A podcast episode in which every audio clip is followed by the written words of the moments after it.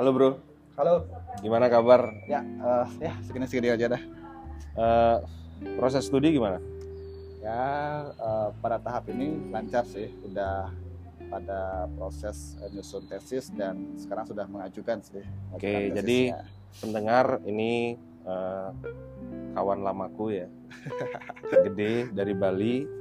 Sekarang lagi studi S2 di Filsafat UGM. ah, Fokusnya apa deh ininya, eh, tesisnya? saya lebih ke interestnya di filsafat pendidikan. Oke, filsafat Ya, pendidikan. Karena punya background juga pendidikan, maka saya lebih cenderung ke filsafat pendidikan makanya. Oke, ini Tuh. saya sama eh, gede. Kita lagi di lantai berapa nih deh? Lantai 5 ya? Ini lantai lima, lantai ketuhanan. Lantai ketuhanan ya di gedung Filsafat UGM. Jadi kita sambil bisa melihat pemandangan Hmm. Tapi di, di situ masih ada ya rumah-rumah yang pakai masih ini ya ada ketimpangan rupanya ya Iya. artinya eh, aku ini aja deh mau Hmm. minta pendapat artinya Hmm. aku punya satu hipotesa Hmm. bahwa pendidikan itu bisa diukur kebermanfaatannya atau seberapa signifikan suatu institusi pendidikan di Iya. eh, tataran sosial ya Hmm. Ketika di sekitar dari institusi itu eh, masyarakat sudah bisa terberdayakan, Hmm. kemudian ekonomi juga bisa teradvokasi dengan baik, baik, Hmm. baik dari segi politiknya, kemudian Hmm. dari segi kebutuhan mendasar ya, the basic Ya. need-nya, basic Ah. need-nya. Nah, tapi nyatanya sekarang eh, permasalahan kita mungkin agak sedikit berbeda ya. Ini mungkin kamu beda pendapat sama aku. Kalau aku lihat kampus di Indonesia ini maju-maju ya, artinya nggak kalah saing lah dengan Asia Tenggara ya, dengan Ya. Asia Hmm. Kita punya banyak eh, ya hampir 10 lah kampus yang apalagi sekarang udah 12 kalau nggak salah PTNBH ya Iya.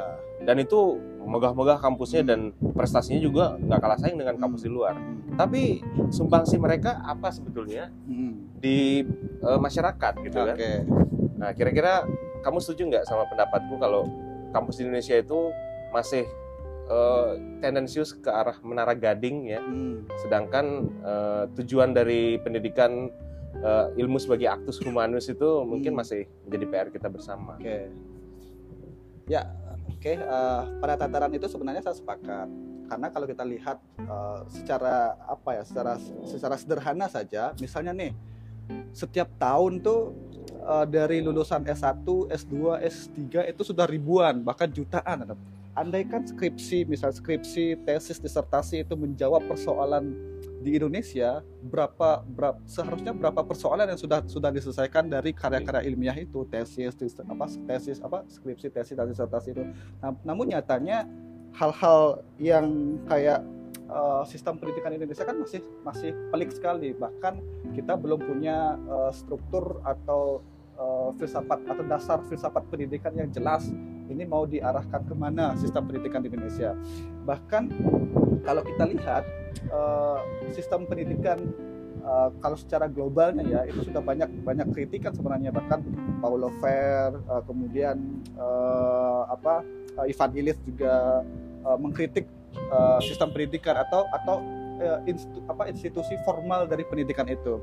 Karena gini eh, sama sama tadi ke- ke- ketika di- dijelaskan terkait dengan PTNBH nah PTNBH itu kan secara secara secara apa secara langsungnya itu sudah sudah eh, termanifestasi eh, se- eh, seperti apa ya seperti eh, pendidikan yang cenderung liberal gitu itu jadi jadi pendidikan itu apa eh, lembaga formalnya eh, apa ya kayak kayak misalnya nih saya sebut saja ya, seperti UGM, UI, ITB itu kan masuk PTNBH.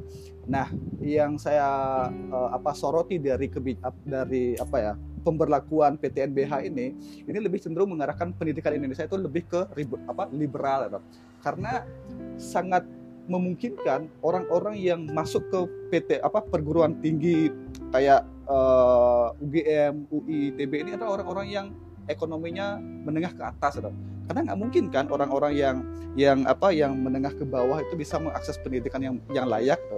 jadi jadi ini udah arahnya ke liberal gitu. pendidikan yang yang sangat apa eh, cenderung ke liberal gitu.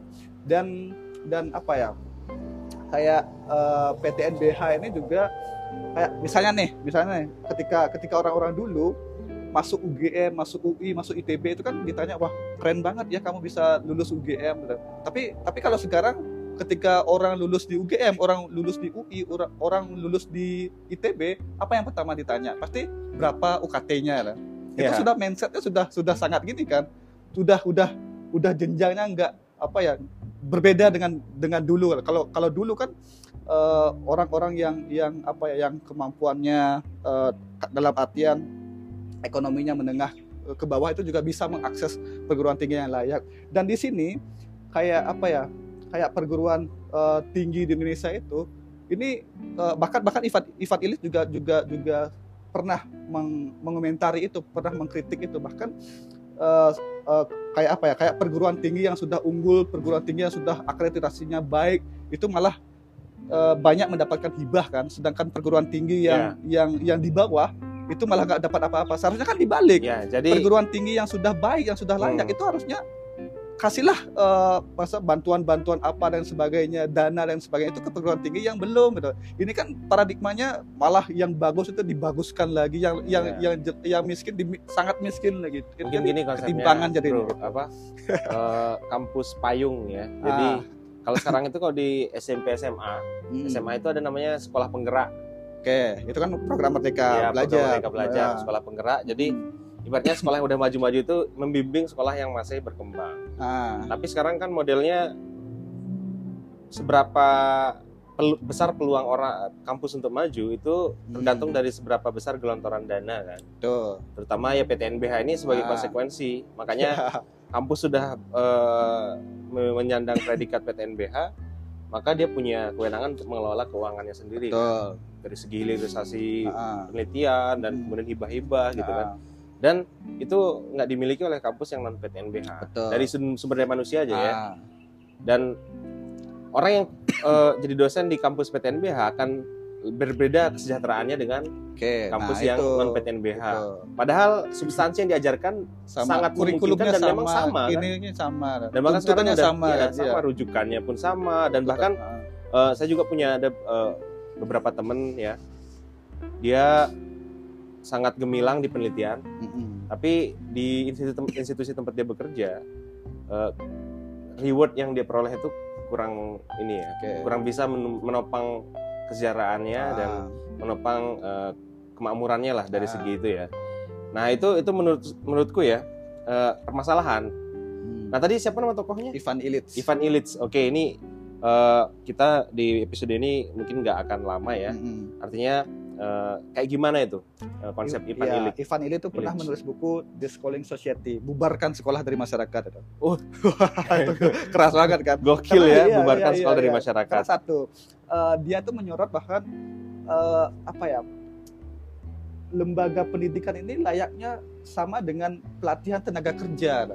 Hmm. Artinya, artinya oh, eh, bukan orang sekolah itu dipersiapkan untuk kerja. Pasti orientasinya kamu sekolah apa, nanti kerjanya apa. Nah, itu itu pasti mindsetnya seperti itu. Nah, nah eh, padahal sekolah itu tidak tidak apa ya awal ketika masuk sekolah itu kan untuk belajar kan.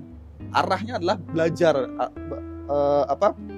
Arahnya itu untuk untuk apa ya? Untuk eh, kalau kalau belum menyebutkan bagaimana agar eh, anak didik itu dari segi kognitif, afektif, psikomotorik itu eh, baik gitu. Nah di sini di sini kritik dari Ivan Illich.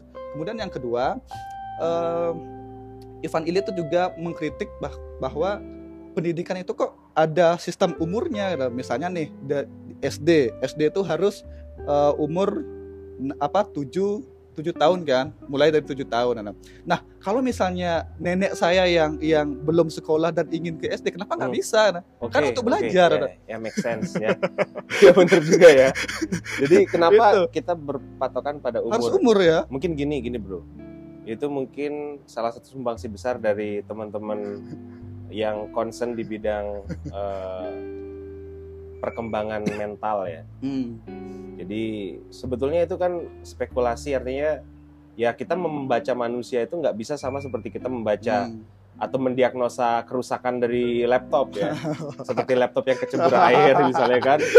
Ya kita mendiagnosa Oke. manusia itu nggak bisa kayak gitu. Ah, karena manusia itu nggak bisa terpetakan Ah. secara satu persen. Mm, meskipun apa pun ilmu yang untuk mengkaji itu. Mm, ya ini yang yang aku bilang ini sebetulnya etos kerja natural science ya. Mm, ingin membaca manusia apa adanya. Mm, eh, sebagaimana kita membaca yang non human misalnya. Tapi nggak bisa gitu kan? Ya contohnya tadi oke menarik ini eh, bubarkan saya sekolah ya rele- relevansi gitu ya.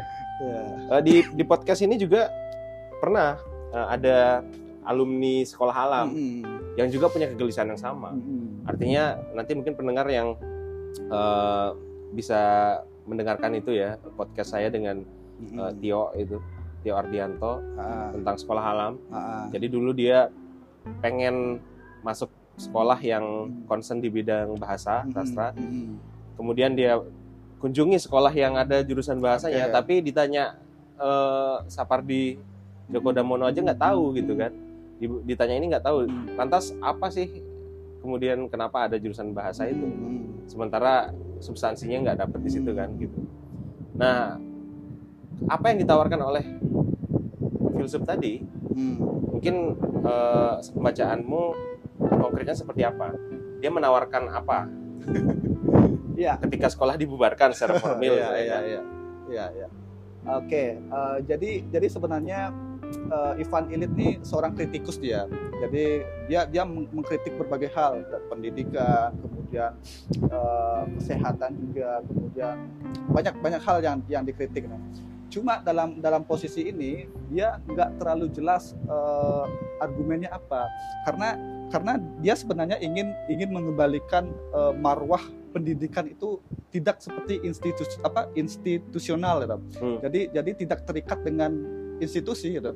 Jadi jadi semacam ya kalau apa ya kalau pendidikan zaman bah- bahkan, bahkan dia dia berorientasi pendidikan dulu itu lebih lebih baik loh karena karena tidak ada tidak terlalu kaku dengan kurikulum tidak terlalu kaku dengan eh, apa eh, apa ya dalam dalam batasan pendidikan yang yang dibatasi oleh eh, apa ya kayak satu sistem yang terlalu rumit loh. Hmm. Nah, itu. Jadi jadi pendidikan, ah, ya. jadi dia lebih cenderung ke oke kembalikan aja eh, sistem pendidikan itu ke yang tidak terikat dengan institusi. gitu. Hmm. Karena ketika sudah ada institusi, ini yang akan menjerat, yang akan membelenggu eh, entah itu peserta didik, entah itu memenjarakan guru-guru juga, memenjarakan peserta didik dan lain sebagainya. Karena ada institusi ini. Gitu. Berarti itu jatuhnya mungkin apakah dia ke paradigma yang esensialis atau gimana? lebih ke atau esensialis. Esensialis ya. Iya, iya, iya. Pendidikan Tapi itu ya, Bukannya institusi itu pendidikan itu diformalkan untuk menjaga suatu esen- esensi. Nah, Apa bedanya itu?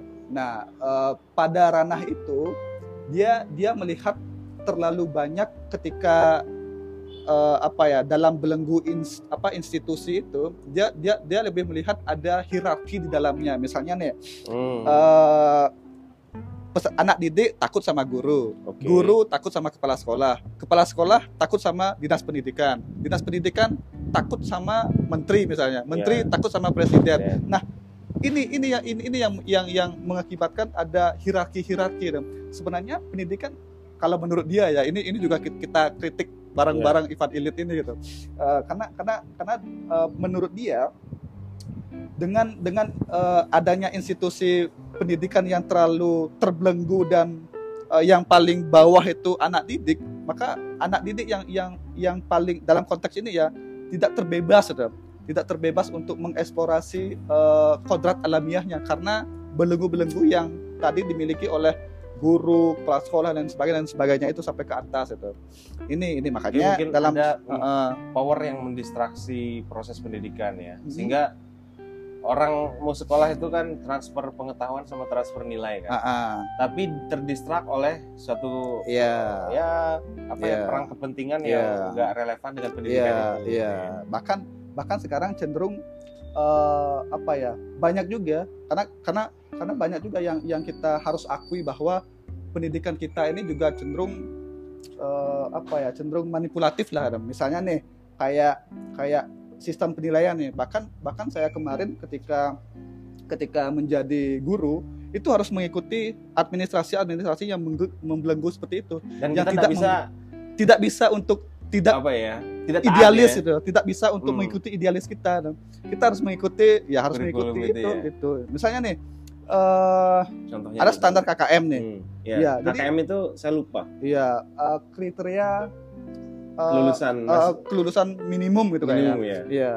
Jadi anak itu harus memenuhi KKM ini. Kalau tidak, maka eh, faktor misalnya akreditasinya terpengaruhi Hmm. atau mutu pendidikannya terpengaruhi.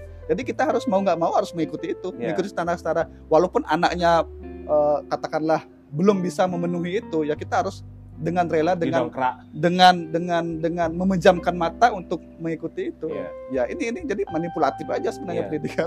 Termasuk akreditasi. Akreditasi gitu-gitu itu ya. kayak menyusun borang. Borang itu kan ada yang memperlihatkan bohong dan ngarang sebenarnya. Borang. Iya, Iya. borang akreditasi kan. Borang dan borang, borang.